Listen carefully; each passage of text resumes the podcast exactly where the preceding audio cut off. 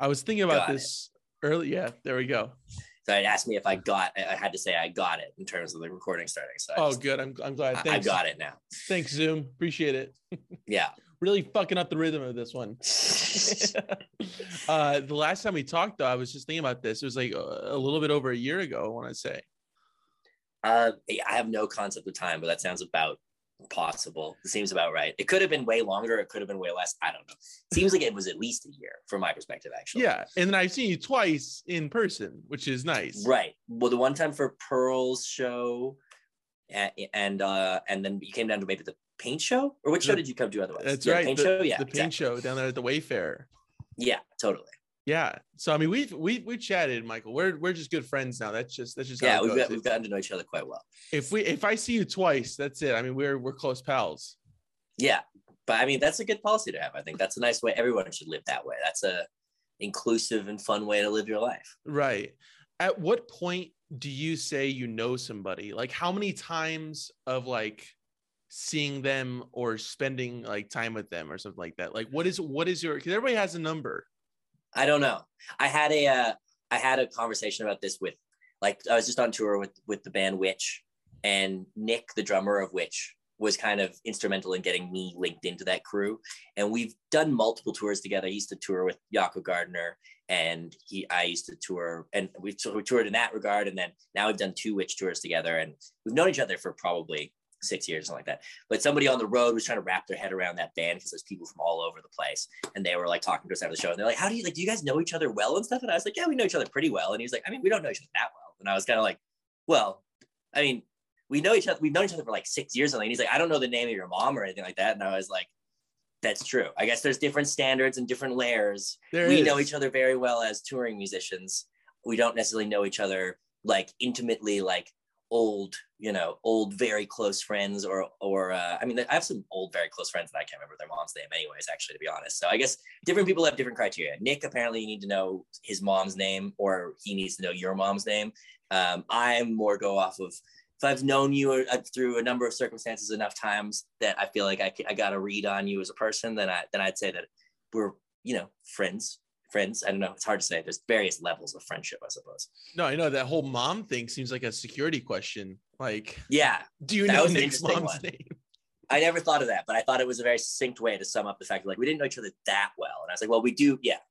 We know each other well enough to have played music together multiple times, been to multiple parts of the world together, partied together, but we don't know each other's mom's name. So it's different, different thing. That seems so, that's so close. I feel like you'd be like way close if you're going to another country with somebody. I mean, yeah, we've been through. I mean, it's kind of funny. That's the weird thing though about this lifestyle is that there's like, you know, there's a bunch of people that you get thrown into situations with that you, Uh, luckily, mostly like and everything. So, i'm uh, but which is great. But you just end up becoming in, in, put into like relatively intimate situations with people that you didn't necessarily choose consciously to be together with, but luckily you like them, and then you all like go through a bunch of intense experience together, and then you don't see each other for two years, and then it's like, are we good friends? Or are we like? It's just a really what what does that mean? What is that? What is what category do you put that in? It only really resides in the touring musician category. yeah, it's a it's a fine line. It's a fine line there. Yeah. Yeah, it's a blur. This, this is interesting stuff we got to get into, Michael. We're not gonna talk about any music. Like who who are you most close with? That's the real question. I, I, at this point in time with Pearl, with my girlfriend, certainly, I, and good. also, you know, obviously my family, close with them. I guess that's not obvious. Some people aren't close with their family. I'm close with my family, although I never see them anymore. Just talk to them on the phone because they're all up in Canada. Um, and um, you know, and a, few, and a handful of friends from back in the various cities I've lived in. So there's a few people that I consider very close friends. I don't have a ton of extremely close friends, but also I don't know all of their mom's names. So this is the thing. I have a different criteria that I'm going off here. It all pertains. It's all it's all circumstantial though. Yes, I mean everything's just a, everything's relative. And uh, I mean, yeah, it it must be really interesting, like being out there in the desert. I mean, it's it's it seems like such a, a different vibe from from Canada to to there. Would you would you agree with that statement? Yeah, yeah, I'd say it's different. I I mean, it's cool because it's like really a real desert. I remember actually driving through the desert. I hope I haven't told. I hope I didn't tell you the story the last time I was. well, if you did, I I, feel don't like I'm care. like turning into an old. I mean, you wouldn't remember. I wouldn't remember. No one else will remember. So I'll just tell it again. It- it's But, all fresh, uh, or yeah. maybe I never told it. I don't know. Uh, anyways, but I remember driving through the desert as a kid up in like there's desert areas in Canada. I remember being like, we're in the desert, and I was like looking out for like cactuses and like coy- like you know they have coyotes probably, but you know I was looking for just the actual signs of a real cartoon style desert and like this place has all of those. So it's very different than canada in the sense that it looks exactly like what you would expect a desert to look like which uh and uh it's a different vibe. I mean america's a different vibe than canada in general though. Sure. Yeah, it's uh you mean people always or maybe maybe don't people don't, but I do. I certainly do think that like Canada in America not that different, but it really there is some some very some very distinct. We are talking I remember we talked about this. This is what this something I recalled about what maybe it's Ontario that didn't have like uh one of the grades of of uh, of high school. yeah Or there's or different secondary ones school. i don't there's different i think it might even be different from province to province do you guys have 12 down here Yeah. Yeah i got i had 12 in alberta. Oh no! Uh, oh, oh only no! 11 I'm- of them I'm sorry, i had there was- 12 there was there's a- 12 there was an option sorry go yeah, ahead. there was another one. There, that's there was that's another one that i could have gone. Yeah, that's that's what it was. It wasn't that you well in didn't have one, ontario i think they extra might have 13 or something. I don't know though. I, would, I didn't go to school there. But um yeah it's different. I mean canada and america culturally i think at the heart of the people it's not that different you know? I think that like the i think that like everybody on the west coast all the way up past the border and all the way down and probably down into mexico too probably would have a relative amount of i think like re the, the regions are more based on the rocky mountains and if you go regionally like the people probably have somewhat a lot of similarities as people at the heart of them but the economic and political differences really do have an effect on your life. It's interesting moving from a country to another country just to sort of see how I think maybe before experiencing it firsthand, you'd expect that these man made constructs shouldn't really have that much power. They're just made up and then we all agree on them and then they exist, but they're not like, you know, it's not a natural force. But you really do see these man made constructs do have a real effect on the psyche of the individuals living under them and the um, just the culture in general. You know, it's like so there's a different different speed, different vibe in America compared to Canada, and sometimes, I mean, I think lots of people would automatically think for the worse. I in a lot of ways for the better, but there are the very highly publicized things about America that are less than optimal. We're, we're getting into it, Michael. We're getting deep into this. Dude. What do you think about aliens, dude? What's your what's your, what's your thoughts on that? Well, I'm uh, open-minded to the possibility. And I I, asked Pearl this, I believe, as well. So this, I I, want to get your take on it as well. And yeah, if- I'm definitely, again, I'm definitely open-minded to the possibility. I've never, oh, I mean, hmm, I've seen actually some like sort of UFO type things in my life, but Ooh. I've never 100% confirmed that whatever was I was witnessing was due to extraterrestrial beings. But um, I mean, you know, we live close to the Integratron, which is this thing that was built to try to contact aliens. So this whole area has like a sort of interesting vibe around it, and our house is actually decorated with a bunch of alien stuff by our landlord um, as a theme of being so close to the Integratron. And um, it's which, if you don't know about it, is like the sound bath place that was like this guy built to like contact the Venusian aliens, and then he died mysteriously, and then all of his work disappeared, and the place still exists, but he never finished it. So it doesn't actually, as far as I know, contact Venusian aliens as of this moment. But maybe it would have if he would have been able to complete the work. Um, it, I think that uh, you know, I guess I think that probably most sane people and a lot of like theoretical physicists and stuff like that would agree that it would be more shocking and more unnerving if there was no other sentient intelligent life forms in the gal in the universe besides ourselves. That would be a weirder, stranger, smaller percentage possibility. So I would say that I probably think they exist, but if they don't, then that would also be interesting and maybe trippier than aliens existing. So it, you know, kind of get your own. You you get your mind blown one way or the other. So I'm op- I'm open to either possibility. Yeah, it makes me think of like how they define a friend or a close to to somebody else. You know, Like how how An how, alien, how would they do it? How do they perceive Yeah. it? I mean, if they're about that? traveling on space on like generational spaceships or anything like that, like I don't know. I don't know what their technology is set up. I don't know what level they're at yet. I think you know some shit. I think you picked up whatever the guys work. I think that they, you've been delving into that, Michael. I think that's I you're doing could your I could time. get into it. I could see I could see that working. Maybe once I figure out how to have my studio set up the way I want it and make a couple records that I'm satisfied with, maybe I'll go over there and see if I can't dig into his life work after Mm-hmm. I'm done with my life work, and I'll try to figure out if I can contact some aliens. Be, have you heard the John Lennon alien story? no, I haven't. That's a really crazy story, and this is like it's not in very highly publicized. Like the Beatles don't really go into it in all of their constant PR releases. Like you know they're always releasing a movie every like two years to remind you that the Beatles existed and update the narrative to work for the modern time. Yeah, I forgot Um, about that. Honestly, that now that you mention it, yeah. the Beatles, right? The- the Beatles. um, That rings a bell. and they um the but like the so this story is kind of like yeah but it is around and once you get into it you can find out about it. It was like when john lennon was with may pang i think is her name went on his break from yoko ono i think that coincided with the lost weekend era. Um and he uh was at his apartment in new york which i think is the same apartment that he eventually was shot out front of. It's also it, it was like was it what did they use it to film Rosemary's Baby, or was Rosemary's Baby based on that apartment building? It has a lot of crazy, weird history around it stuff, anyways, on top of everything else. Um, and him and May Pang both like uh, up until John Lennon's death, and May Pang, as far as I know to this day, I'm not sure if she's still alive, but she up until relatively recently has given these interviews about how one day they weren't on any like psychedelic hallucinogenics. They maybe were like had smoked some weed, but they didn't generally weren't in the habit of seeing flying saucers when they got high on weed quite regularly and they uh, went out. They just like went out onto the balcony, and there was like a UFO hovering over them. And they both attest to it 100% to this day. I mean, no one else wit, or maybe that I can't remember if there was other witnesses in New York, which then raises the question of like, was it real? Or was it like some sort of like, you know, interdimensional thing? Were they on a certain wave? Like, I don't know. But it's a interesting story and ties in with all of these things. Man, that's wild.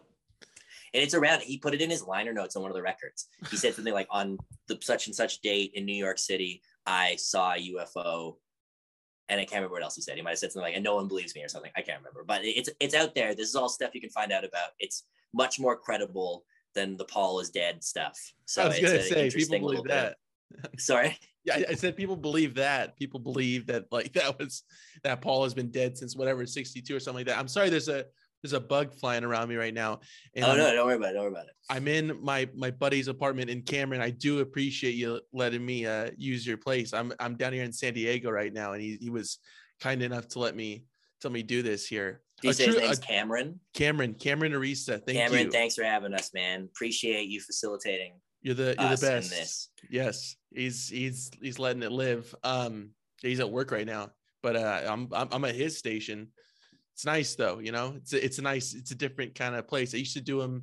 I used to do them at other people's houses, which is like that's that's not really a, a different thing. But like now, it's like no one's here. It's kind of interesting, you know, It's cool. It's nice. Nice Yeah. to nice to get into different zones. switching it up. That's why we're talking about this this conspiracy stuff. Oh, Michael, are you still there? There you are. I think so. Am I still there? I'm sorry, dude. I yeah, I just I I just bored you for a minute. You had to you had to leave. I No, get no, it. no. No, I it's think, fine. I mean, I should be all good now. It seems like my phone was trying to tell me that I was low battery, which I thought it was plugged in, but I was plugged into the fake outlet we have that doesn't work, which is we just keep to mess with people. But I fell into my own trap. Um, no, it's smart. It's smart to to deceive the robbers. Yeah. Yeah, you need. Mhm. Yeah, if they just decide, if a robber decides to charge his phone, he, he might leave with a dead phone instead, and that would be terribly inconvenient for him. And that's burn on him. That's yeah. our own version of security. Um do you feel secure out there in the in the desert? Yeah, yeah. I mean, it's almost too secure now. Really, there's like a this play. You know, I think this is a, constant conversation that's also hitting sort of the mainstream. Like I feel I see newspaper articles written by newspapers that are from far away about the Joshua Tree situation right now. But it's you know, there's only that short sweet spot in a place where all of the organized crime and like crack labs and like meth labs and and like the brutal murders that happen around those things all gets pushed out of an area. And then there's this short period where it's really fun and cool and you feel pretty safe but also it's not like overrun by rich people who are just building you know luxury yurts and stuff like that. And that there's a lot of luxury yurt building going on out here right now. So i mean i'm happy with our little zone that we're in right now but it is a you know the joshua tree vibe is is definitely kind of up for debate what that's going to be moving forward. And there's a certain amount of possibility that it could be kind of like San Francisco and so many other places that have kind of pushed out all of the artistic, cool, weird people and turned into like luxury playgrounds for tech bros and stuff like that. So um, I might be too safe out here at this point in time. I might prefer to have a little bit of like methed out crime over top of the luxury tech bros, but we'll some, you know, some I'm, I'm bearing with it and I'm letting it happen and I'm curious to witness where it goes. Yeah. Do you feel like your writing style has changed with the change of scenery? Um, or the way yeah, that you go yeah, about writing? Yeah. I mean, so much changes when you move and when I, and also when you just go through uh last couple of years that we've all gone through. I mean, we've all been through a pandemic. We've all seen a lot of things that we thought were sort of like a given or set in stone to some degree kind of show if they didn't completely crumble and fall they at least showed their potential for instability to us yeah it can, so, it can happen fast that's yeah exactly yeah. so we've so i mean i think that like you know moving down here the scenery probably has influenced me I suppose I haven't really written any like desert songs or anything like that necessarily yet. But if I did, I could I could feel like I could do it with a little bit more authenticity than I would have before. But beyond the scenery, I feel like, you know, just circumstances change. Since I've been down here, I've been playing a lot more guitar for other people, um, both like with Pearl and with Paint and with Witch and with other people too, which wasn't really a big factor in my life in Canada for whatever reason. Occasionally, when I did sessions in Canada for other people, it was usually on bass. And I mostly was just working on my own project. Down here, I feel like there's such a hustling, bustling, vibrant scene of things happening that I keep getting asked to play guitar for people. I feel like that in some ways will affect my writing and it probably has already affect my writing and arranging because I've really had to dive into being a guitar player more seriously and more dedicatedly than I had for many years previously. Um, and I have a studio space here, which I'm like is probably the best studio space I've ever had. I'm kind of building it up more because I actually kind of feel relatively like secure here, and I have more space to operate in the in the house that I'm living in right now. So I think that'll change my writing approach and my production approach um, and just everything. So, you know, there's so many different factors, but I think that a move like that and all of the circumstances in your life changing, the people you hang out with from day to day change, the people you, uh, you know, talk to uh, about music changes, the, the tools that are available to you to make music change, the scenery changes, you know, and the, the, the role you play in the community that you're in in this case as me as more of a guitar player a lot of the time changes. So that can kind of like change everything about about the way you're making music really. Um, so i think it has probably changed me in ways that i probably don't even really fully understand or recognize. It's awesome. That's that that's good michael. And i know you're a busy guy and i was going to ask you but i feel like you're too busy to play on my album but it's fine you know you got your own stuff i we probably we could possibly work something out i i do I try to, you know, I, I, like to play on people's shit. It's always fun to do it. I mean, I do tend to find that, especially post uh, post coronavirus. I mean, not that we're post coronavirus, but in this period where we're opening up our lives again, I do find that I'm barely able to finish all the things that I told people that I would finish. But I, you could be somebody that I told that I would play on the record that I could hopefully maybe eventually play on.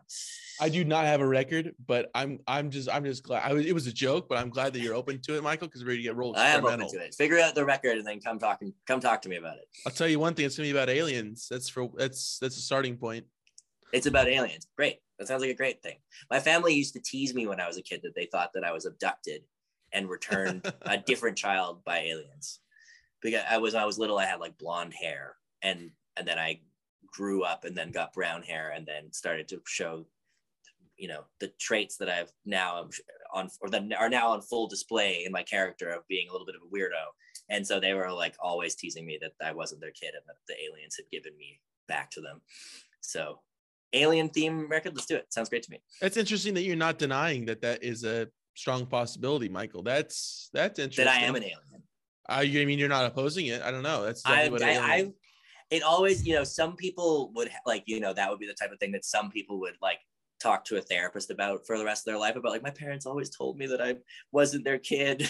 but I always thought it was a pretty cool idea. And obviously it was said with a certain amount of love and, and teasing. So it was all good. But I, but you know, I mean, if it was true, it seems fine to me. That seems okay. It's all right. You're cool with it. Yeah. Cool. I mean, that, that could be, that could be a thing. um, do you, do you view your, uh, your previous albums as separate from, from the other? It's like, this was about this and this is about that. And this is about the other thing. Yeah, somewhat.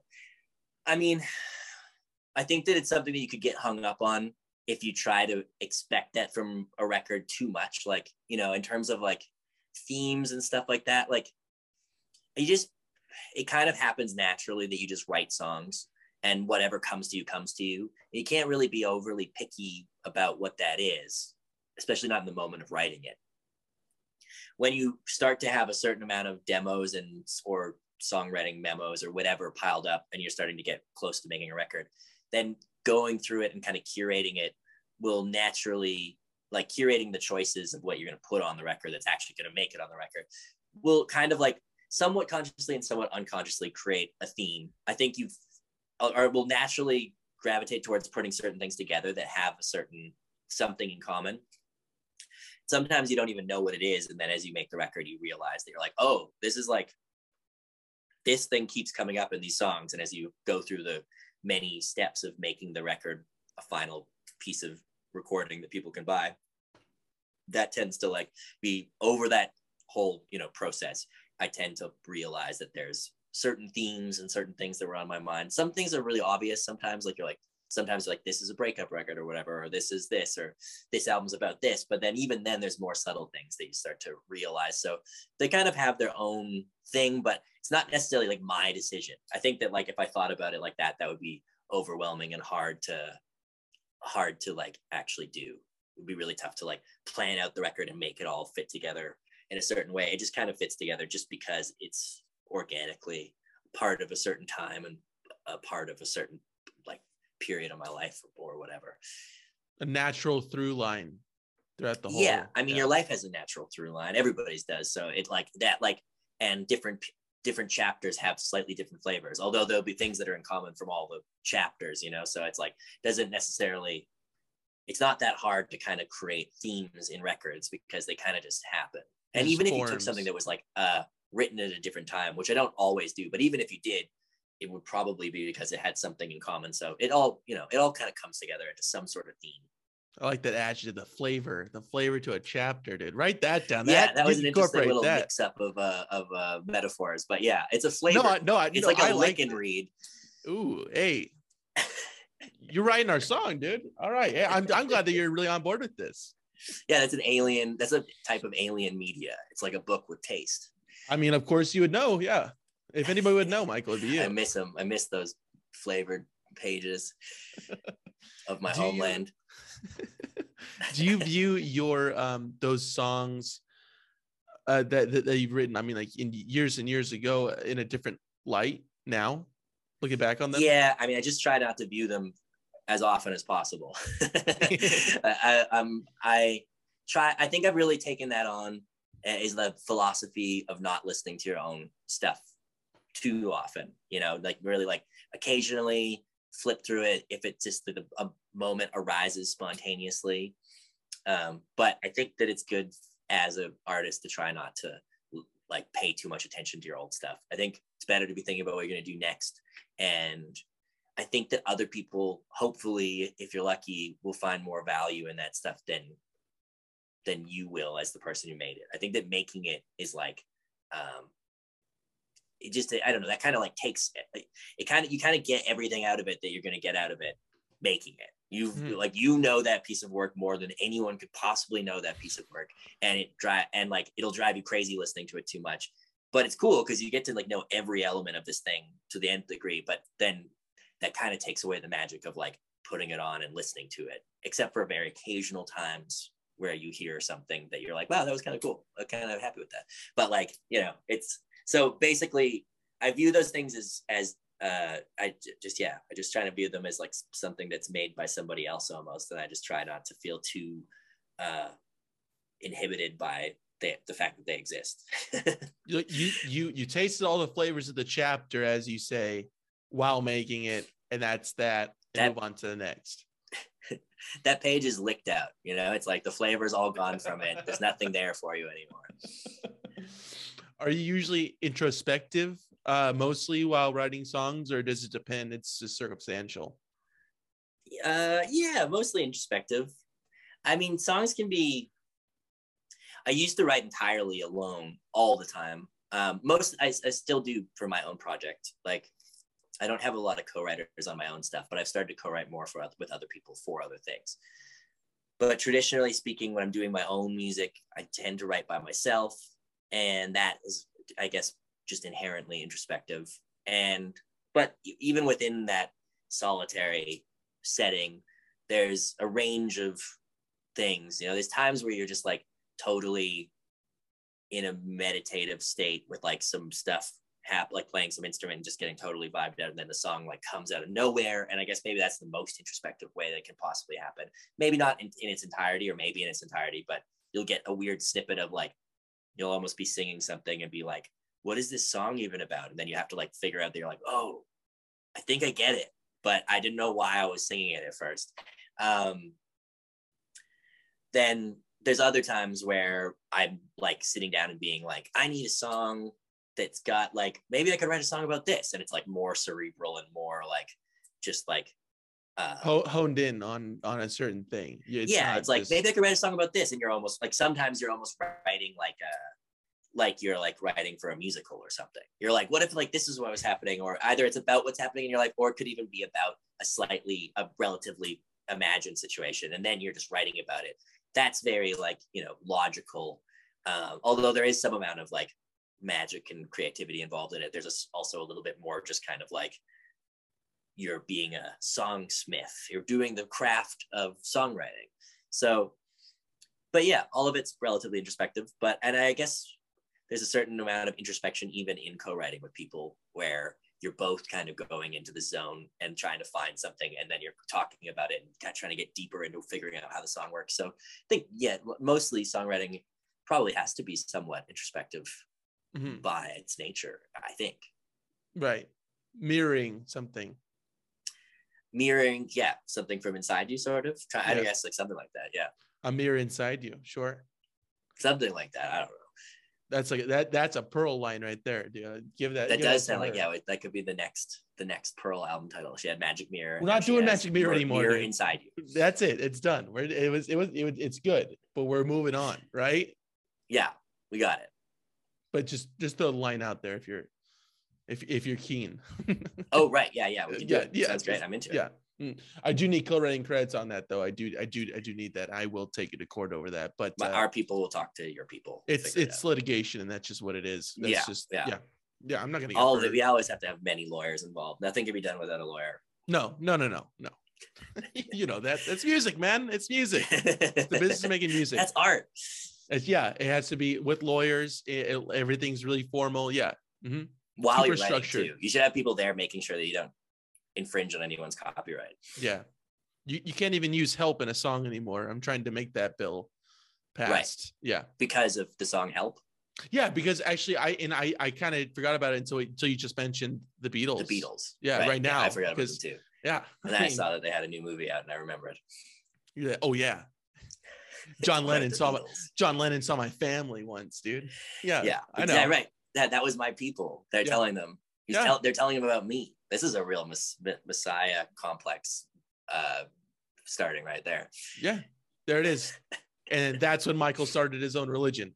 yeah exactly aliens came to john lennon told him that i was going to be born in like 20 years now i'm here so i think this probably means we should move to a commune and i get to do whatever i want to do and the rest of you are my subjects And you're in the desert anyway, so you know the stage is set. we're already here, and we're in California too. So I mean, like, this is the home of that type of thing. I've come to the right place. Yeah, you're you're right where you need to be at the moment. when did you start writing this new album? Oh, I think it was the end of 2018, right when we stopped touring the last album.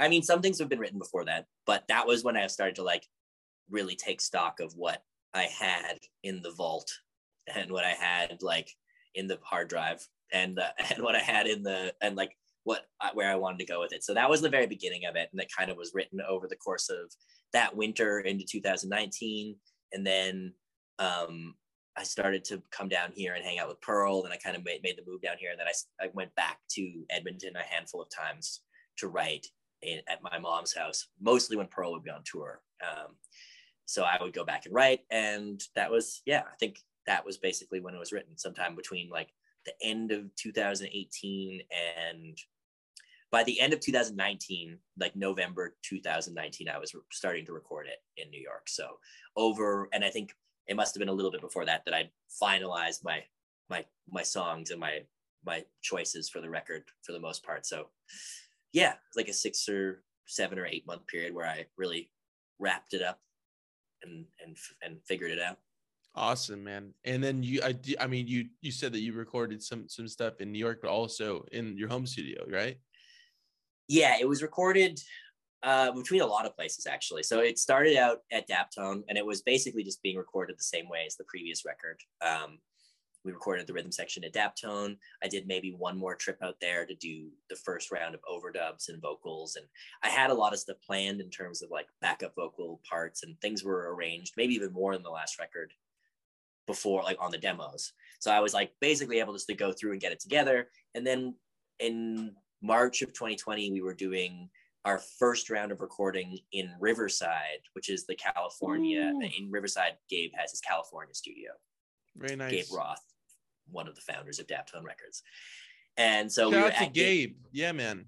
Yeah, shout out to Gabe. So we're doing some work. I'll there. say it for you, Michael. I'll say it for you. Yeah, shout out to Gabe. thank you, thank you, thank you. Yeah. Um, you got me. Uh, I got fucking. So I was we're there, we're recording. I was making this thing, and then fucking COVID happened, and we were basically put on hold indefinitely. We had thought we were going to mix the record probably in like April of 2020, um, and I think we thought we were pretty close to being done the record uh, little did we know that wasn't what was in store for us. And ultimately, the everything got on hold. We had a couple months like dormant, waiting, figuring out what was going to go on, what was you know what the next steps were going to be. Ultimately, I ended up getting given the like the record to work on independently, and I did some tracking at in Pearl's bedroom. At the time, we didn't even have this house or anything really, so it was very bare minimum setup of me like when no one was at the house like setting up an amp and a mic and recording in a very like like with everything like strewn around the room. Um and then i um eventually went to mac demarco's studio because me and him know each other from like way back. Mac the um, mac the what? Mac huh? Mac demarco. Mac hmm. yeah. Have you heard of him? New, yeah, new guy? a, new guy? Upcoming. He's a yeah yeah he's got a bright future ahead of him. Well i wish him um, well. Yeah. he uh and so he like we know each other from Edmonton way back in the day. Our families are all old family friends and stuff like that. We played music together when we were teenagers. Uh, oh, we, we definitely talked really about active... this, but we're going back. We're yes, I remember we talked chicken pox, right? right? Right. Yeah, he gave me chicken pox too. I mm-hmm. wasn't even gonna get into the chicken pox, but that's dude, true. He did. I'm gonna I'm gonna get into the, the, the, conspiracy and... theories now, dude. Who gave it to him? I don't know. I don't know. Where did it stem from? Where did he get it from? I don't know. Maybe aliens. I'm not sure. But the um again that that lines up pretty clearly. Anyway, it seems like there's no. this is like an ancient aliens when they have that one expert on. He's like, get this, aliens. It was because of aliens, and then you're like, it's probable. It's like, yeah, he's like, you know, there's not really many other uh, explanations. The do with the, um, the the hair, the that guy, the right? guy with the, the crazy hair yeah. and the eyes. Um, that dude. He's always wearing a brown suit. I feel like brown suit. Yeah, like he always looks like he's blue. trying to look official, he's dressed to like to impress, but he doesn't really know. No, like how to do that. He's mostly just spends most of his time like ripping bongs and talking about aliens. Um, let me tell you this, dude. Hear me out. it's like, all right, yeah, I guess. Bring it to Science yeah, Channel or history. It is, Yes, it's the science. It's the Science of History channel. Um, we were yeah. Anyways, Anyways, back to Mac. Marco. I went over to Mac's studio. We made some music. First time since we were teenagers that we kind of actively were able to like work on something together a little bit. Um, mostly, we were kind of thinking about trying to mix it there. That also, that plan didn't really come about. We mostly just kind of messed with it and like brought things up in his studio and and tried tried to mix it a little bit, but we overdubbed some stuff that made the record. So Mac played a little bit on the record at the end of the day, and some stuff that I we just kind of collaborated on some ideas on it, like little things. And then after that, it went to Pearl's, like uh, the, the this producer Lewis Pesacov's studio, who has produced Pearl, uh, and on her most recent record, The Magic Mirror, and everything since then as well. So I went and worked with him, and we did a bunch of stuff to it, and then eventually it got shipped off to James Vollentine, who's a mixer in Austin, Texas to work on it at the studio that uh, the band White Denim owns. So it was mixed over there, and um, or James or um, yeah, James Petralli from White Denim owns it. Um, so that was a uh, that was the way that it ended up going. So it ended up taking like another year and a half or something of kind of reimagining the records, uh, reimagining the entire record after the time that we kind of thought we were done. Um, so that was kind of the blessing and the curse of of covid uh, as it pertained to that to this album but that was how it kind of came to be. Is it is it nice to have new people involved? Uh, it's like fresh blood within within your project the Michael Rault project? Yeah i think so. Yeah it's nice. It's great. Whether I, it be that in like been... musicians or or like just you know producing or mixing or mastering whatever it may be yeah, I think it's important to have that. I think so. I mean, I think it's cool to have long-standing relationships with collaborators as well, but you know, very few of those like in when you think about just the history of music, very few collaborations last forever. Most of the time they last for very, you know, we have certain records that was like these two people made these records for like a year and a half and then they didn't make records together and those records are really cool uh, uh, yeah, that's just kind of the way it goes. It's a very rare occurrence where you have like the Rolling Stones, something like that, where they stay together for 75 years or whatever. And longevity. And even then they still have, a, they still work with different producers and have different people coming and going and different session players to try to keep it somewhat interesting for them. So yeah, I think you got to change it up.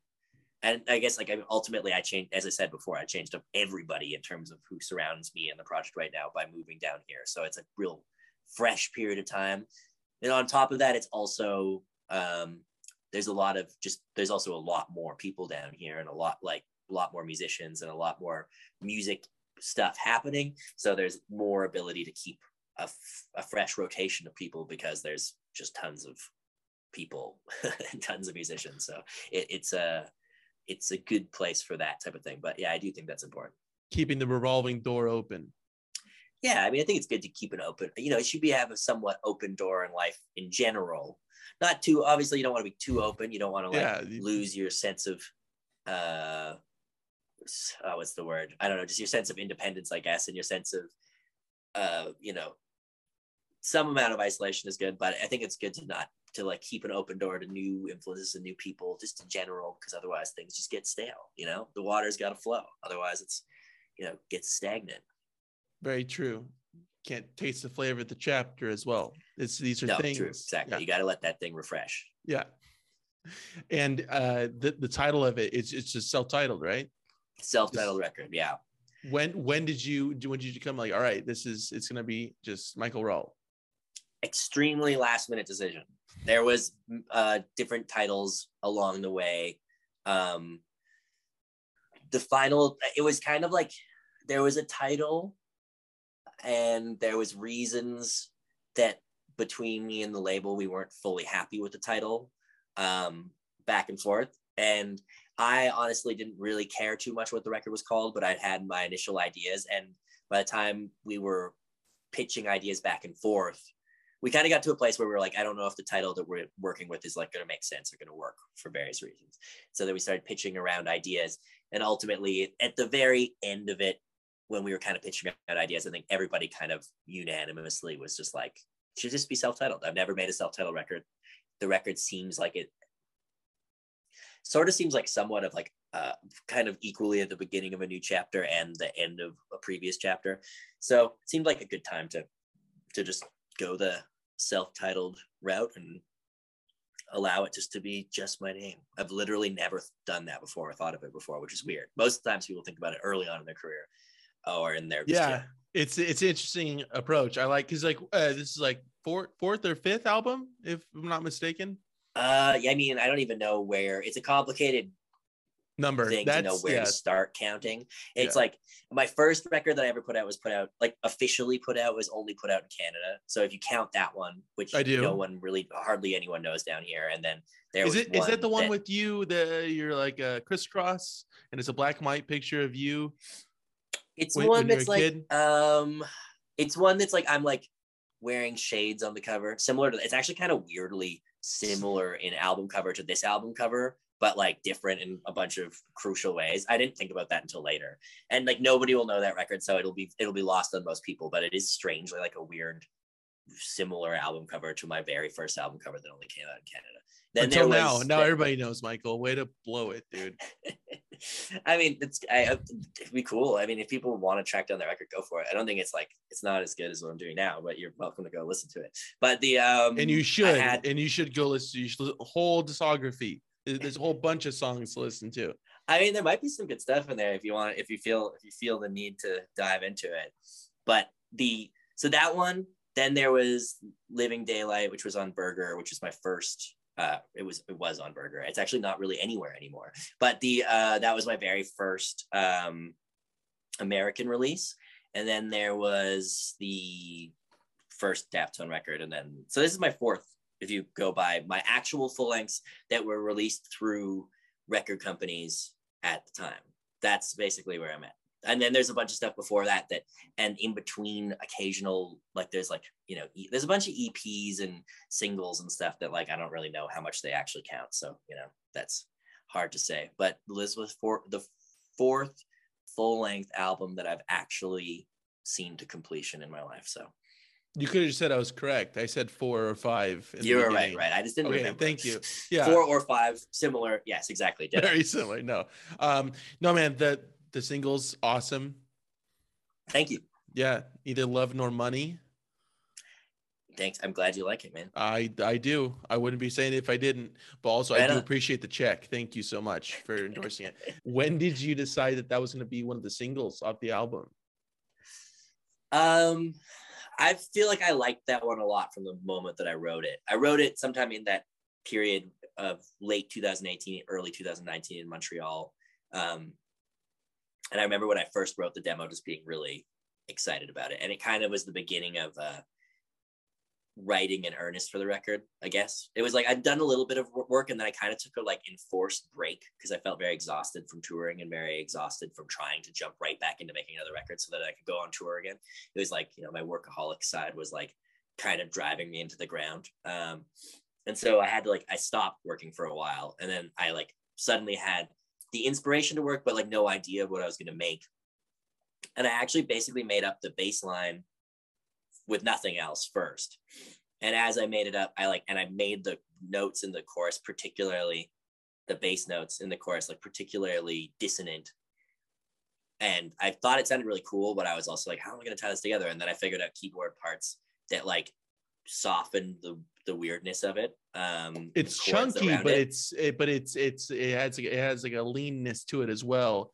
If if you concur with that, that's I mean it's like it's it was very blatant. Like the first time I listened, to it, like oh whoa, like that really jumped out at me for sure. yeah, That's interesting there's that you started I with mean, the bass ultimately, it's like I think it's funny because I didn't go about it trying to do this, but what I ended up doing, I think, is somewhat similar to like stuff that like Stevie Wonder does some sometimes. I think it's kind of comes out of like gospel music. It's like a lot of passing bass notes and notes that are out of the scale, and then they land into things. But I kind of did it in this weird way where I just wrote a lot bass line that I thought felt cool, but it was very strange. I didn't know how it was going to work. So ultimately, by the time I finished putting the keys down on it, and then I kind of made up a melody, and I wasn't sure what the song was going to be about, and then I like went outside and had a cigarette on my porch, and then the the saying like you know, for love nor money or whatever, or neither love nor money or whatever came into my head, and I was like, that's the song, and then I like wrote the lyrics really fast, and I put it down, and from that point on, I was like really stoked on the song. That was one song that pretty much from the whole, you know, sometimes things come later on that you're like, wait, maybe this song is a song. And sometimes things are immediate and then you decide you don't like it later. But this is this one was one thing that I felt like through the whole process of the record, I was like, that's probably gonna be the first single, probably. So it was cool to cool to be able to see it all the way through and basically, you know, mostly capture what I think I was working on at the in the initial demo with the final version. So that's always a nice feeling.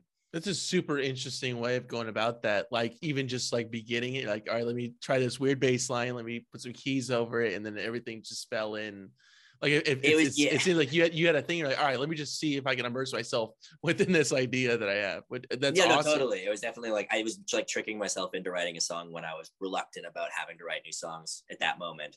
Um, it's definitely like it, it was something that could have worked out not at all, or it could have worked out great. And luckily it worked out well. I had no idea because I had no idea what I was writing about. I didn't have an idea. I just had the sudden impetus to actually try to write something again. And luckily that led to something that was uh, pretty satisfying for me at least. So that was, you know, that's all I can ask for really. It's tasty, dude. It's tasty. Thank you. Yeah. Super cool, man. Yeah. That's, uh, I, I think it's a strong one to, to lead off the new album with for sure.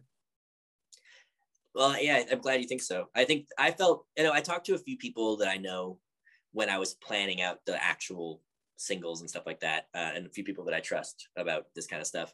And it was generally the consensus that it was cool to lead with that one because it's quite different than the last record. So it's kind of nice to like open it up with something that's seems, you know, refreshingly different.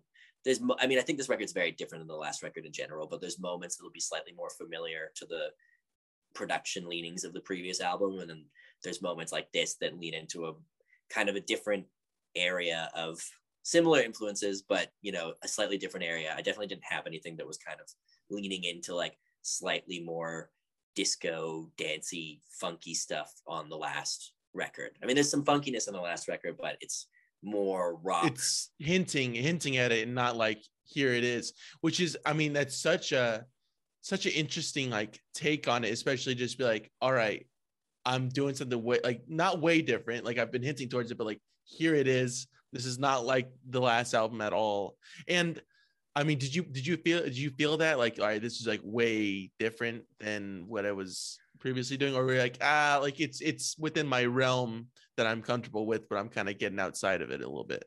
Yeah, I mean, I guess like with this record, I think I found a new area of inspiration in certain ways that I I think when I was first trying to when I was just off of like you know years of working on the previous record and then a year of touring it, I think I was like a little bit. I think maybe for a while I was kind of going back to the same ideas, and it was just not really bringing me much excitement was kind of getting to the point where it's like, really, are you gonna, you know, that part of my consciousness was like watching me do it and being like, are you really gonna make me live another five years of doing the same thing that you just made me do for the last five years? Like, is that really what we're what our plan is now? Um, you know, there was like certain things, and there are some moments of my guitar harmonies, like guitar harmonies and stuff that is like oh i was i was right record. with you. You didn't have to explain that. I was I, I, was like yep i know exactly what he means by that. Yeah there's moments of my guitar harmonies on this record still and stuff like that and it's something that i do a lot on a lot of projects that i work on and that'll probably always be something that I do to some degree sometimes. But on the last record, for whatever reason, the phase that I was in, it was literally like every time there was a space on the record, like there was just like something should go here. I was just like guitar harmony, and it was like, oh wait, what should we put here? I was like guitar harmony, and it was just like always the perfect answer to everything. And every time you do it, you just be like, yes, that's exactly what should go there. This is fucking rad. And then with this record, I think like one of the first, one of the early things I demoed, it wasn't Neither Love Nor Money, but one of the other ones in that same period of time that I was demoing. Um, I remember there was a break and I was like, all right, like guitar harmony part. And I like went in and started doing it. And I was like, oh, this is not, this just doesn't work. And so that was like, you know, it's just a weird moment of being like, okay, well, what am I going to do? What do you, well, like, what else can I do to try to fill this out without like, I was like, maybe big wall of harmony stuff. And I was like, no, that's also not really, it was like all the, all the regular tricks that had been working for the last record. I was like, really is not the answer right now. So then it was like developing a whole new area of, you know, just different tricks and different ideas of things that kind of were interesting to me instead of feeling like I was just like, you know, rehashing the same things over and over again. So, um, you know, ultimately it is a very different record because of all that. But at the same time, it's also a record that was made by the same person, uh, you know, with some with a bunch of different cast of characters, some the same as the last time, some different. But um, mostly, it's uh, you know, the main vision and direction of it is largely coming out of the same person's brain who started making it very shortly after the whole process of the last album cycle. So it, it has to have some some similarities. There's definitely some things that are the same, but there's just some things that are different. And you know, for me, that's necessary. Otherwise, I would just have to.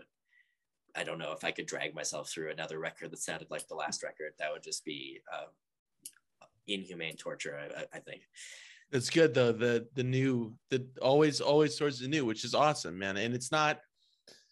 It seems like you're not like all right. No, now everything everything that you knew is done i'm on to this path you're not doing that which is fantastic it's not like i can i completely just done with all my old sound this is this is what it is now. It's i mean at least it's not like that which is fantastic. Yeah yeah. It's not like a it's not a conscious thing. It's not like me being like i'm completely changing everything now. It's just like just to stay you're just trying to keep it authentic. You just want to feel what you're doing. So then a, certain amount of change is necessary but i think a certain amount of similarity is also necessary because ultimately sure. you can't really change everything that's going on if you're still allowed to be involved in it it's going to still somewhat be similar so and i still have a lot of the same taste it's like not like i'm like it's not like i completely now hate all the records that i was really influenced by on the last record um, but I might not be listening to them quite as much. And there's other things that have bled in to the listening rotation that have like slowly seeped in that then by the time you're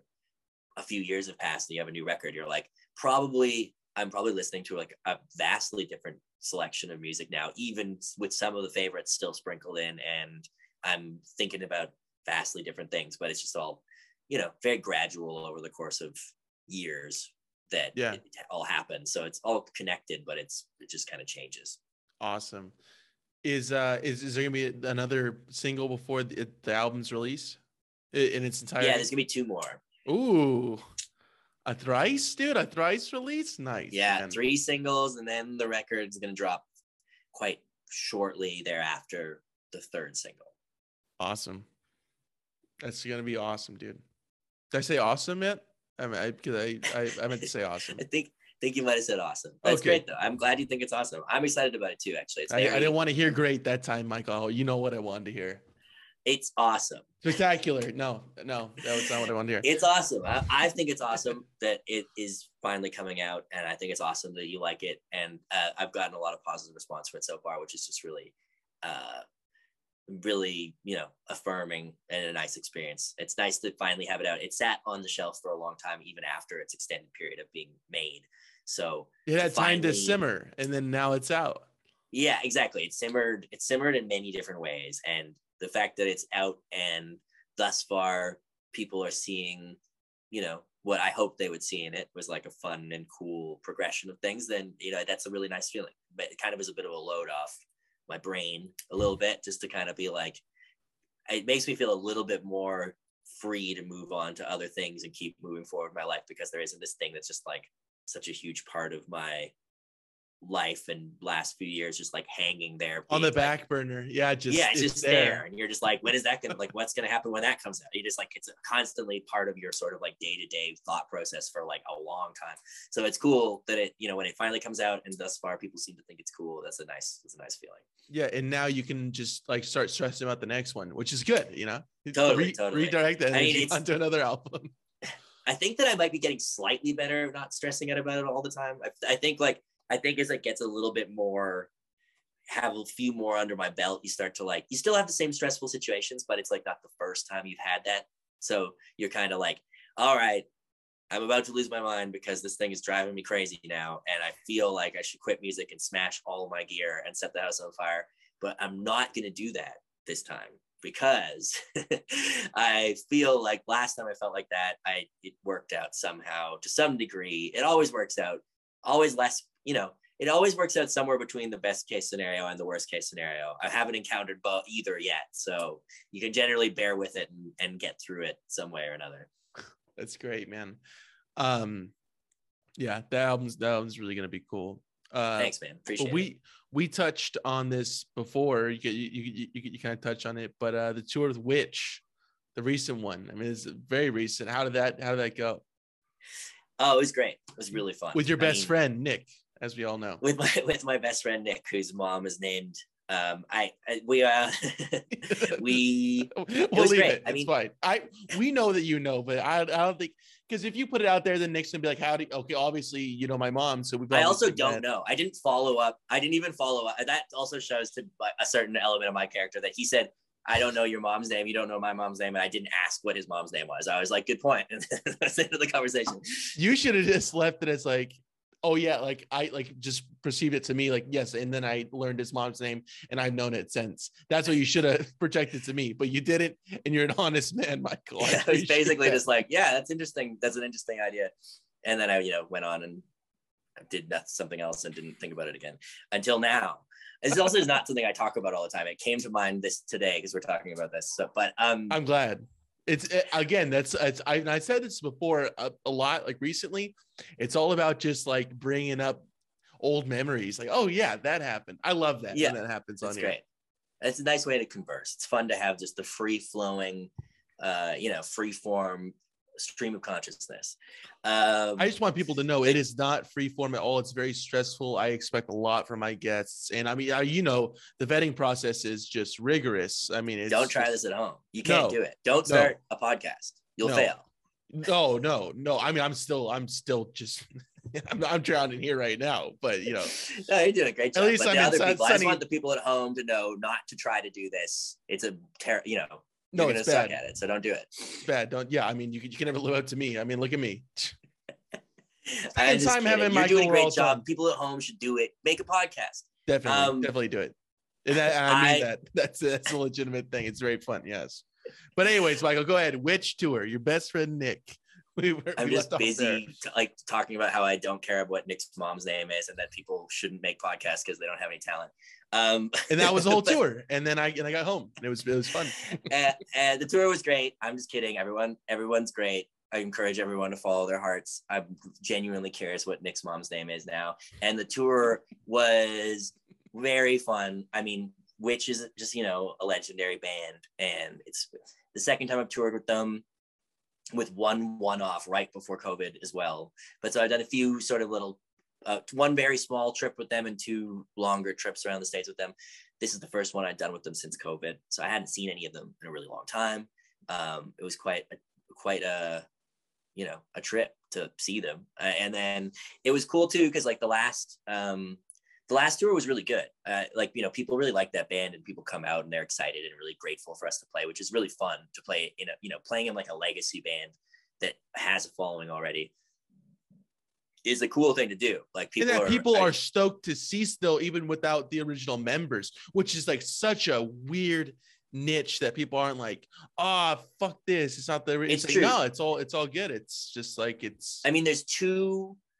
There's one original and one actual from original era, but not like original original Semi, African yeah. members. Mhm. And then there's a bunch of Europeans, and then there's one Canadian uh, in me. Sometimes when I'm with them, that's the that's the breakdown, and that's um, and I think you know I think people are open to it because uh, without this isn't me really taking credit for this. Like this credit, should mainly go towards Jacco Gardner and towards Nick and towards Geo, the manager, all the people who started this whole incarnation of Witch up with with Jagari, the original singer, and with Patrick, um, the disco era lead singer and and band leader. Um, but the, so I, I I'm not blowing my own horn when I say that they like they do it really well. That's like ultimately that's why it works is because it's like a bunch of um, it's the original spirit is provided by having Jagari and Patrick available and part of it and really still operating at a you know still like functioning and playing at a really high level they're really like good at what they do and um, they're still able to do it at a very high level with tons of energy. I mean Jagari goes off every show just goes crazy. And um, more has more energy as a 70 year old right now than i do as a uh, whatever however old i am like on this tour you know? Uh, and like it's like he's doing that. And then on top of that then you have a bunch of young musicians who are all you know have all figured out how to have their own bands and do like a good job of like touring and, and and able to present a certain style of music well. And so the combination of that i think really wins over the skeptics pretty quickly thus far in my experience. Because you know i definitely had some people tell me when i first told them i was going to go on tour with witch they're like who's in the band? Like is it any is there anybody from witch that's in witch? And you're like yeah there's like two people. But um it, it works out well, I think. I mean, I think the shows are fun. Like, I think I wouldn't be very satisfied touring with that band if it was just kind of a thing where you're like, well, the records are great. The performance that we're doing isn't really that good, but you know, if you just come and kind of like squint in a certain way and like tilt your head to a certain angle, you might kind of like it a little bit. But it's actually like a fun band to play in, and there's like a real genuine um, live performance happening of that material with a bunch of the original people. That's like I, I think is a, like a worthwhile show to see. So, and um, the first tour was really good already, like before COVID, and then this tour was a lot bigger. Uh, the rooms were a lot bigger, a lot more people. So I guess over the last two years, the already formidable legend of Witch has grown even more, and more people know about it. So it was, uh, which I wasn't even really expecting. I thought like if it was like the last tour, that'll be great and sounds good. But then it was even bigger and better. So that was kind of a surprise and uh, a pleasant one. So uh, yeah, I mean, touring with Witch is definitely a pleasure. Whenever I can do it, I'm always game to go on tour with those guys. You're telling me you need an alien in your band to really make it explode. You said the last two years, and that seems right about the time that you joined, Michael. I don't know, dude. that might have helped. That might have helped. Them. I'm just saying, know. dude. I mean, I think I have very little to do with it, but it is really fun to play them with them. It's great. Yeah, no, I mean, I've I've seen the uh, the videos, just like little snippets. And just like the you can like feel that there's an energy there. Like just uh, just viewing the it. The thing is, too, is the crowd really brings a lot of energy, especially like in certain places like they've gotten on a lot of uh, skate videos and a lot of like surf videos and stuff over the last i'm it's been i think like a decade or maybe a bit more since they were reissued uh, like worldwide uh, after just being put out uh, uh like in a local in press. Zambia, really. Yeah mm-hmm. um so it's been like you know it's been growing for like 10 years or more that people have been finding these records since it's been reissued. Um but it's in that time it's really caught on with skaters and with surfers which then has like a real like youthful element to the crowd. And more so than any like most bands i play in it's like we were like kids are like crowd surfing. They're going nuts. They're like came like ready to party. They're like and they're like have a certain like rambunctious rowdy spirit that goes along with the you know the culture of skating and stuff like that which i'm have never been a part of but i've always admired and like thought was cool. Admired I, from afar sure. Yeah exactly. And like everybody thinks skateboarding is cool. It's like the coolest thing to do um, I don't do it, but it's cool, uh, it, like inarguably. And so it's really fun to play for people. I mean, it's crazy. You go up on the first show we played was like around San Diego, like uh, Solana Beach or something like that. I think. And we were like, that was that was the craziest crowd maybe I've ever played to, like sold out show, and people were just going nuts, and they were like wasted and just like reaching up to grab us and crowd surfing, and someone threw a bra on stage at Jagari, like it was just a complete gong show, and we were just like and it's just like that's like that is it's not hard to get uh the energy up when you just like step out on stage for the first show and that's what's going on. Like it's like you don't have to bring the energy. You just have to go up there and play and everyone is going to go completely nuts. And so that you know that's like that's a fun thing. It's cool. A cool thing that I'm grateful I was able to experience with that band. Yeah, uh, it seems like a very very special thing to be a part of, and that's awesome. That's really really cool. And uh, sometimes publishing I saw was kind of was was peeking around some some different uh, uh, shows and whatnot on this last tour, which is that'll be interesting. Yeah, yeah, yeah. Yeah, we really like those guys. I met those guys through Witch on the first tour that I did with them when we were in Philly, and we've all stayed in touch. And they ended up coming down and doing some like photo shoots and stuff at the studio when I was recording Daptone all those all those years back when I was starting this record. And um, they've been really supportive of my project and really supportive of uh, of Pearl's project and really supportive of Witch and really supportive of all of the offshoots of everybody who's involved in Witch. And uh, super they're, cool. Yeah, they're just great guys. And their magazine's rad. Go check it out if you haven't. Sometimes Publishing Magazine or sometimes magazine. I have a bunch of copies. I love them. Yeah, I do too. Uh, I got. I just brought my boy, my boy Cameron. I just brought him a, a copy of the uh, the recent Allah-Las one. So definitely go go check them out and support them. I've Billy- seen some of those. I haven't. I don't own that one, but I've seen some of the articles on it. Like special article on Tim Hill, right, and everything with the Yeah. laws and everything. Yeah, Who I was touring with with Paint not too long ago. Really like that guy. man. Love his music. It seemed like it was a great issue. and go listen to uh, the Tim Hill interview that I did with him, maybe 2018, perhaps. He's just a when that- cowboy living out here on the range. Is Living. he talking about horses and shit? um, no, we weren't. We weren't. We didn't talk about that. But he. he How long ago did you do the interview? He was not doing what he's doing right now when we did it. I mean, this his- is like, yeah, 2018. So yeah, it's quite a, Right. quite a quite a bit ago now. But it's, I mean, still just super nice. Yeah, good. Now good. he's now he's just living with the horses and living like a cowboy life. He's like full out cowboy man. Yeah. It, I mean, and he, he looks right at home doing it. Yeah, he does. He does. it awesome. Yeah, go and He go check like out his Marlboro, music. Marl- He looks like a cross between the Marlboro Man and Levon Helm. He kind of got that. He's got that that combination. Yeah, and he he's slick with the drums, dude. I didn't I didn't know that, he, that he's like so good at it. Just groovy. I guess he's played. He played in like hardcore bands as a drummer when he was a kid, really and then he came the back Groove to the Bro. drums for Bro? that paint tour to bail Pedrum out because Pedrum didn't have a band. That's awesome. Yeah, and go go check out Paint. Obviously, if yeah, paint When- too. And when you- Pedrum, shout out Pedrum. He's the best. All those guys are the best. Paint Two and Paint Two, Everybody now. the the album Paint Two and Paint Two, both both are great. Great. Yes. Yeah, Spirit, Spiritual Vegas. Have you have you heard that album? It's pretty good. I I, I definitely recommend it, Michael.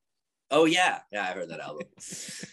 I've heard that album a lot. That's probably gonna. It's one of those albums that's probably gonna come out as like my top album of the year on Spotify because I had to learn all the material. I'm always Sure. like, oh yeah, right.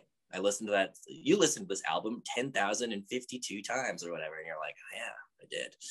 It's true. It's not a bad one to be listened to that many times. No, it's great. It was a pleasure. It was a pleasure to learn, pleasure to play, pleasure to hang with those guys. Really good crew.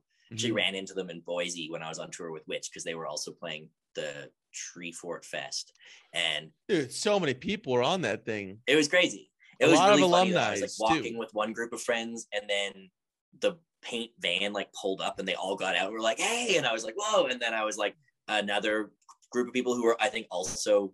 Uh, like the Jared Mattson crew who were opening or on that tour with us with paint were then also walked out of a door at the same time. So like it was like, and then there was like another person. It was like people from all over the place were just like coming out of all these places on this corner, and then I was like drunkenly like trying to like say hi to everyone at the same time, but I'd also just gotten really drunk, like unnecessarily drunk, and was like just like kind of like unable to handle it, but really excited to see everybody. But uh, all great people. It was a great time, and also Treefort. Shout out Treefort. That was a great, great festival. That, that had a lot, a lot of good people on there. Yeah, that would, that's yeah, that would have been a sight to see. And in, in, in Idaho, that's awesome.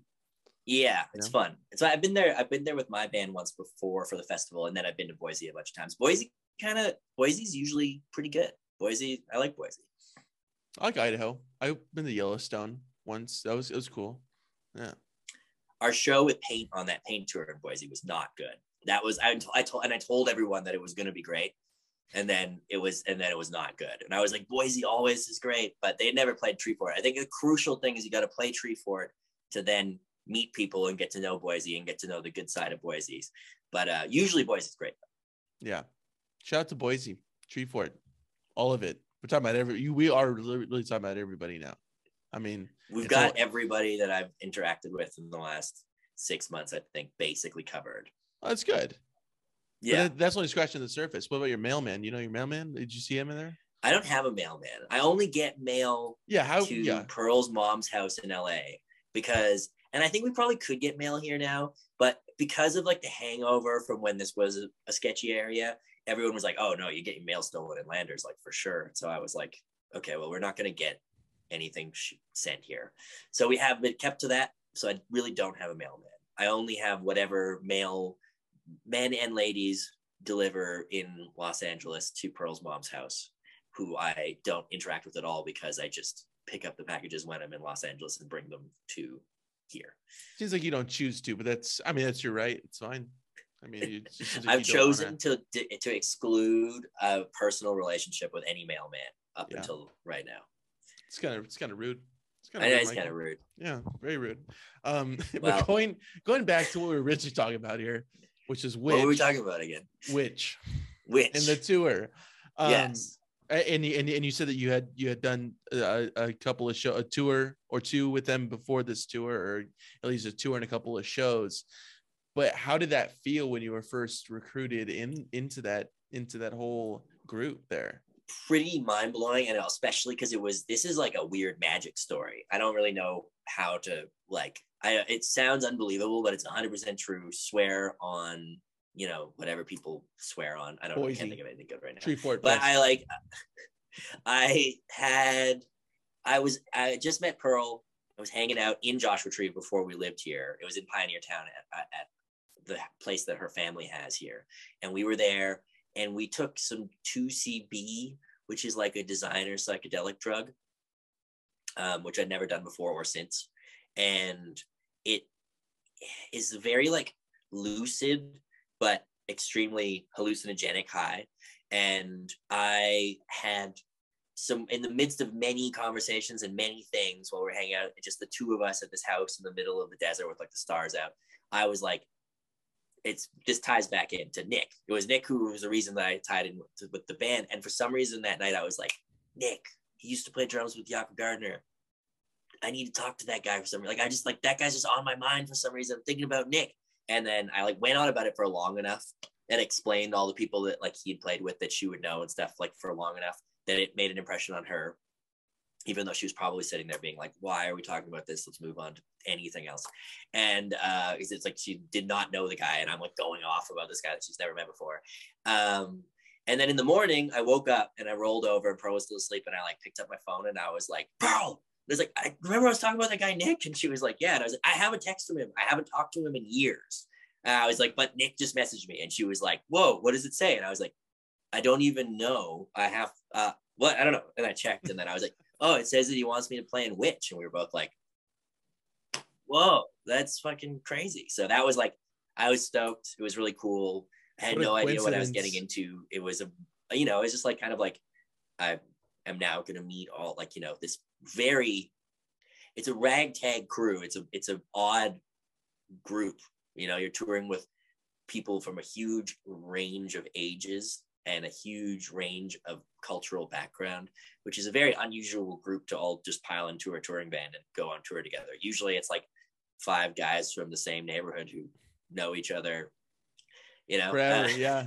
And then, so was, but it's- you, it's you're like, nah, let's great let's get let's get people from all different countries and and backgrounds and even musical backgrounds, really as well. Yeah. It's a, it's, it's a whole melting pot. That's awesome, man. Yeah, it's and- fun. It's fun. So I mean, Really, really it started cool. with that crazy magical coincidence or synchronicity or whatever it was, and then it has carried on till uh, until now. And I'm I'm gonna go. I'm actually not playing in their band with them because they're using the other two European guitar players on the next American tours. But I'm going out opening for them for some of the dates on the West Coast tour in June. So it's still it's gonna be another chapter of the wild and wacky adventures of Witch and Michael. I'd watch that show. How different do you feel when you're on a, a, a long tour, such as like a month or or or a month and a half or just whatever you know, whatever the longest the longest run you've done, rather than just doing it like a one or two night show, like every once in a while. You know, like is I mean, like is there a, a major difference? Do you feel like more detached from it when you're not on the road and just like playing a show, like oh Thursday night I'm at Pappy and Harriet's or whatever, as opposed to like, no, uh, Thursday Yeah. I'm in Boise, Friday. We are playing Pappy and Harriet's with Witch and Leclaire and me actually on that tour, which is gonna be sick. My 1st time Isn't, at Pappy isn't that interesting that I just mentioned that? Just all of a yeah, sudden. yeah. That's gonna be awesome. I mean, that will be a local show for us, but we will be on tour, so it'll be passing through home. Um, It's it's it's a home home court, home court right there, home field Yeah. advantage. Home home court home court can be nice. Um, I don't. I hate. I think one of my least favorite things is one-off shows.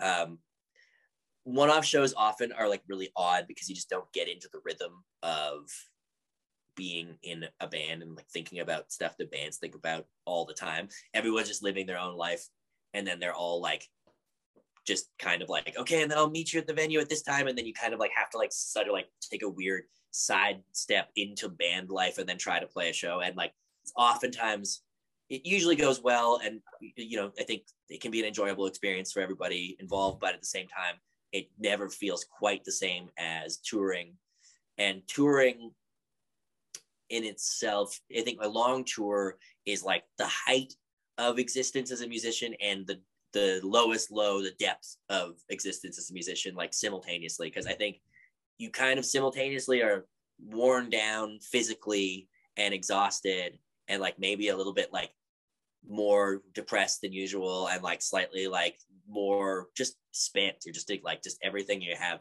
is just constantly going into this keeping this train rolling on the road. And it's like and all of this stuff you know it just really wears on you. But then on the other hand as a band and the performance and stuff just can grow and become so much more tight. And oftentimes is some of the most enjoyable experiences of like actually just playing music are you know three four weeks into a tour. Uh, i think those shows start to become a, both more tight and more loose in the best of ways. You know each other well enough you know what can happen.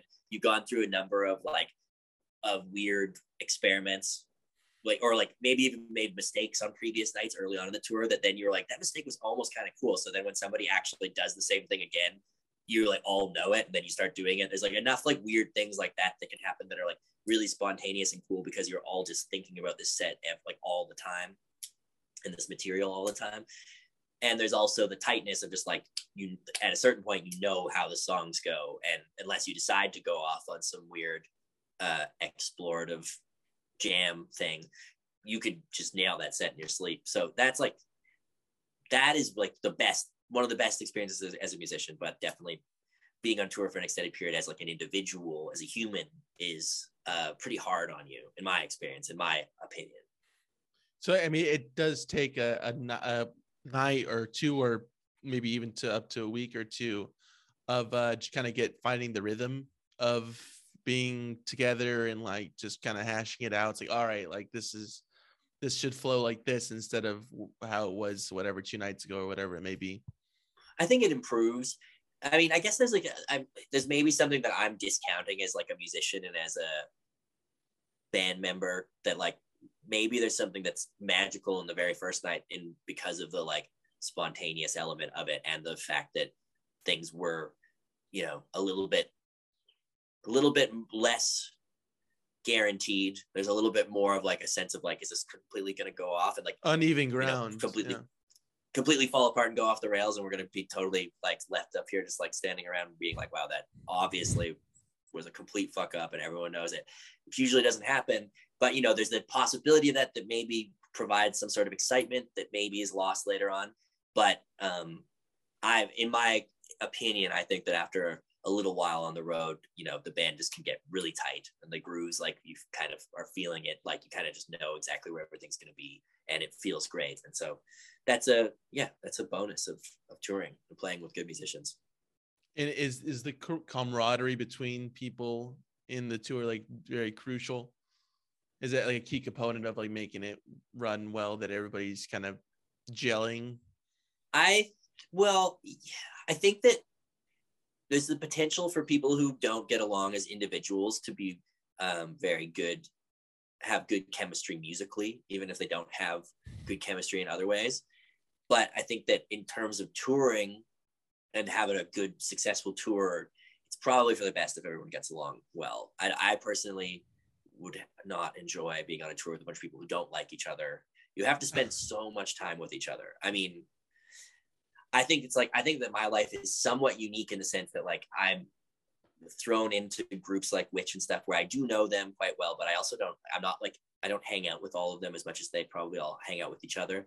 So I get thrown into situations where I'm like the fresh, the sort of fresh member, and then I just live in the same bedrooms and van and dressing rooms with those people for like three weeks, which I think is like a very unique lifestyle that kind of like it's impossible for it not to change you. It's like you join a different family that like is like you're like a seven person family who like lives in one house. Like, you know, it's like being in a large family with a small house for a short, relatively short amount of time, not like growing up with them for like 18 years or whatever, but like you are going to be somewhat like affected and changed to some degree by being in such close uh, quarters, Quarters, with yeah. so many people with strong, you know, with strong personalities and and lots of interests and very developed in their craft and stuff like that and in their art.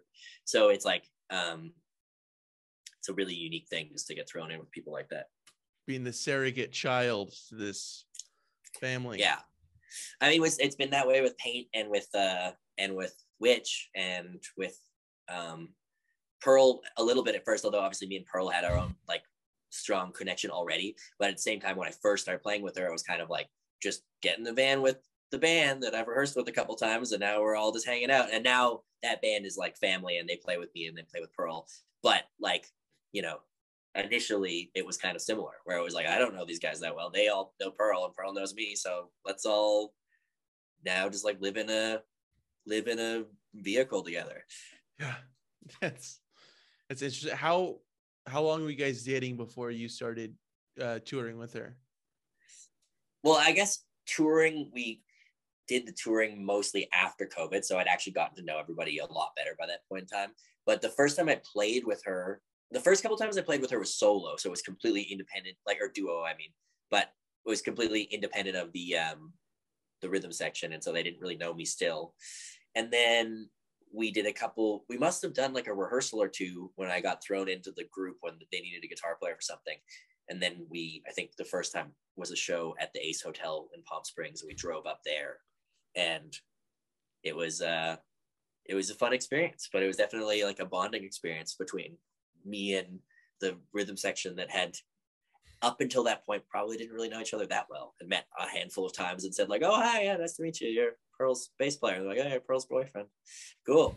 And then then we started playing together and we and now at the, from this at this point in time have a lot of experience hanging out and playing together and we're all good friends And and they they help you play as well on on your and they play my band too yeah they'll be on the witch tour backing me up and on the next round all, all the shows foreseeable shows right now is going to be um well actually the, so it's going to be pearl's going to be involved she's going to be helping out and then Awesome. dustin bookets her bass player will be playing bass ryan miller her drummer will be drumming and then. Yeah. I've brought a new person into the fold who's going to start playing in Pearl's band and in my band. Uh, this guy Jake Miles, who just moved from Austin, who uh, we got connected through friends, and he's a great guitarist, and so he's going to be the additional guitarist. And uh, who knows what else we'll get into? Maybe we'll both play some keys and stuff. I'm not sure, but we. I'll, I'll tell what happened with Jake. He was like, "Man, I used to know Michael. He was dating this chick. He he, he took he took a little bit of mushroom. He's like, man, I gotta hit him up." And then you you hit him up, and then they and then he had your. That's how it happened. That's how it happened. I already know it, dude. I, I feel it. His dad actually is a really cool musician, and his dad showed him my music. Was Oh, actually how the connection was. Wow. And his dad used to play in the Grateful Dead before John Mayer joined, which is crazy. I didn't realize all this till much later, but I was like, wait a second. So your dad played with the Grateful Dead for a long time, and he was the guy who showed you my music and thought my music was cool, and he was like, yeah. So his uh his he has a crazy musical history with his family, and it makes sense because he's a extremely talented musician who has a lot of cool projects going on and stuff in his own right. And uh, I mean, him and Dustin and Ryan and Pearl, I'm very grateful and uh, lucky to be able to uh, rely on them to play with me uh, for all the times that I have and for all the times that I will. It's been it's been a very cool thing to be able to have such talented musicians who have so many cool things going on for themselves. Really cool. It's awesome, man. You re, you re go back to awesome, dude. I I I felt like I got it out of my system Awesome. an hour ago, but I didn't. It's all good. I'm digging it. Let's keep it coming. going back to this new album though it's it's gonna be it's gonna be released on uh two different uh, it's uh uh what was it wick records and uh with the the new one the new record label as well the oh yeah, um, Majestic Silk, the Canadian Majestic label. silk yeah Yeah, used to be Sleepless Records. Now it's Majestic Silk, but it's the same label as the last album for Canada. Um, uh, it's for many reasons. It's good to have a Canadian label for Canadian artists in in Canada, and they do a really great job. They're on a great label up there, and uh, and then of course. Wick Records, subsidiary of Daptone Records, is going to be the uh, worldwide outside of Canada label, and uh, very happy to be working with both of them again, even if one of them changed their name. it's rad yeah new name same people great people behind that that's that's that's really cool dude Exactly. do you still feel attached to the music in Alberta, in Canada in general, Uh, or Edmonton, if if we need to get specific? kind of not, but not because I don't. I mean, kind. Well, yes and no. Because I I do feel attachment to it because I can I come from there and I have a lot of um. Still have some friends who are there, although a lot of my friends who play music moved. So a lot of my scene is like a lot of the people I grew up playing music with are not there any longer. You know, Mac has gone on to do what he's done. Um, Homeshake, like Peter Sagar, has gone on to do what he's done and is living off in other parts of the world. I'm off living in other parts of the world. Sean Nicholas Savage is God knows where. I think he's touring Europe right now, but you know, he's lived all over the place. So he's, he's it isn't like about, I go man. back there Yeah. and I'm like back into the scene that I grew up with because that scene isn't really there anymore. Um, although there are some people that I do know and you know and love and have connections to who are still working there. Um, my dad still plays music and like and like plays stuff around there and stuff like that. So in that regard, I feel kind of connected to it too. Um, and I feel like a like a solidarity and and uh and a solidarity and uh camaraderie, I suppose, with it as a place because I grew up there and I spent a lot of my life there. I still spent, you know, I've been living away for a long time, but I've still spent more than half of my life at in that city before I moved. Uh, so I spent more time there than anywhere else, and so I, I think I can relate to people there and stuff. But at the same time, I've spent less and less time there, uh, and I'm not uh, like fully abreast of and knowledgeable about what's happening in the scene on a day-to-day basis and what's going on so you know it's just kind of the funny thing you move from home and then you slowly it's like when you first move from home i think you like con- you feel more comfortable at home and you know more about what's happening at home than the new place you've moved. And then you keep you know and then at some point you start to get more comfortable in the new place. And for me i've now moved to like subsequently a couple other places and now to a completely different country and like uh and i have never gone back and lived in edmonton since i was like 21 or something. So it's getting it's you know it's uh, it's a weird thing. I fe- feel so close to it and know it so well but also am so distant from it and really don't know what's going on there. So um but you know i'm actually like i'm going to be going back there to play a show that's not announced yet at some point in time so i won't say too much about it but you know that's promoted by a guy that i've known since uh like since i was very young living there and stuff. So it's like there's still a lot of people that i know who are still working there and i still have tons of uh you know affection towards them and tons of respect to them for like keeping the scene al- alive there and doing good work to like um to you know nurture the creative talent that comes out of edmonton. Uh so yeah i kind of feel yeah I- that's basically basically how i feel about it. And then to a lesser degree the same thing i guess towards toronto and montreal when i was living like i lived in those places for less time and it was more recent. So the same thing but slightly different with all those places.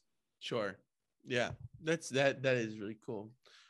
I mean, and th- there's a lot of bands. I mean, just around that that area. I mean, not not just Edmonton, but just in Canada while you were there, which is like, I mean, that, that's really really cool to have like a thriving scene and it when wherever you are. I mean, that's that's really Yeah, I cool mean, to be a part of that. edmonton niche. edmonton and montreal both had sort of massive edmonton kind of via montreal because it was like tops had people from edmonton um mac is from edmonton homeshake is from edmonton um there might even be more that i'm think like forgetting about right now sean nicholas savage all of those bands kind of all blew up as montreal bands but it was surprising how many of them were from edmonton so that was a, an interesting era of edmonton being you know, finding success. Edmontonians finding success in Montreal and then finding, uh, to various degrees, international success out of Montreal, kind of as a launch pad.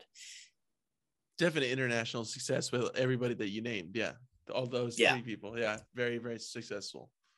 Which is that's just wild that you're you're a part of that like time in that and and you know and of course like every every place has their like oh my gosh like such and such is from there and so is them and and and all these other you know like all these different people are from the same place is very common to see but it's like once in a blue moon like it doesn't spark that that wide very often you know Yeah, I mean, I think that our generation that grew up in Edmonton um, was a pretty special generation. It was kind of like I remember thinking that they were all really good and all and being really inspired by the people that I was around at a certain point in my late teens, early 20s.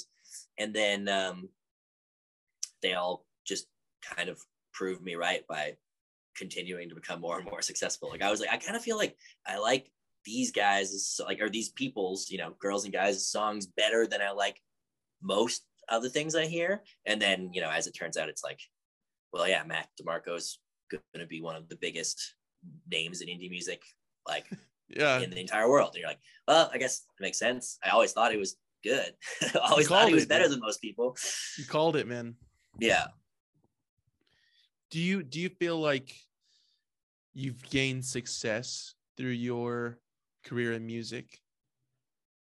Me personally, You personally. um, yeah, I have. however, however you define that, however you look at that, however, whatever success I- is to you.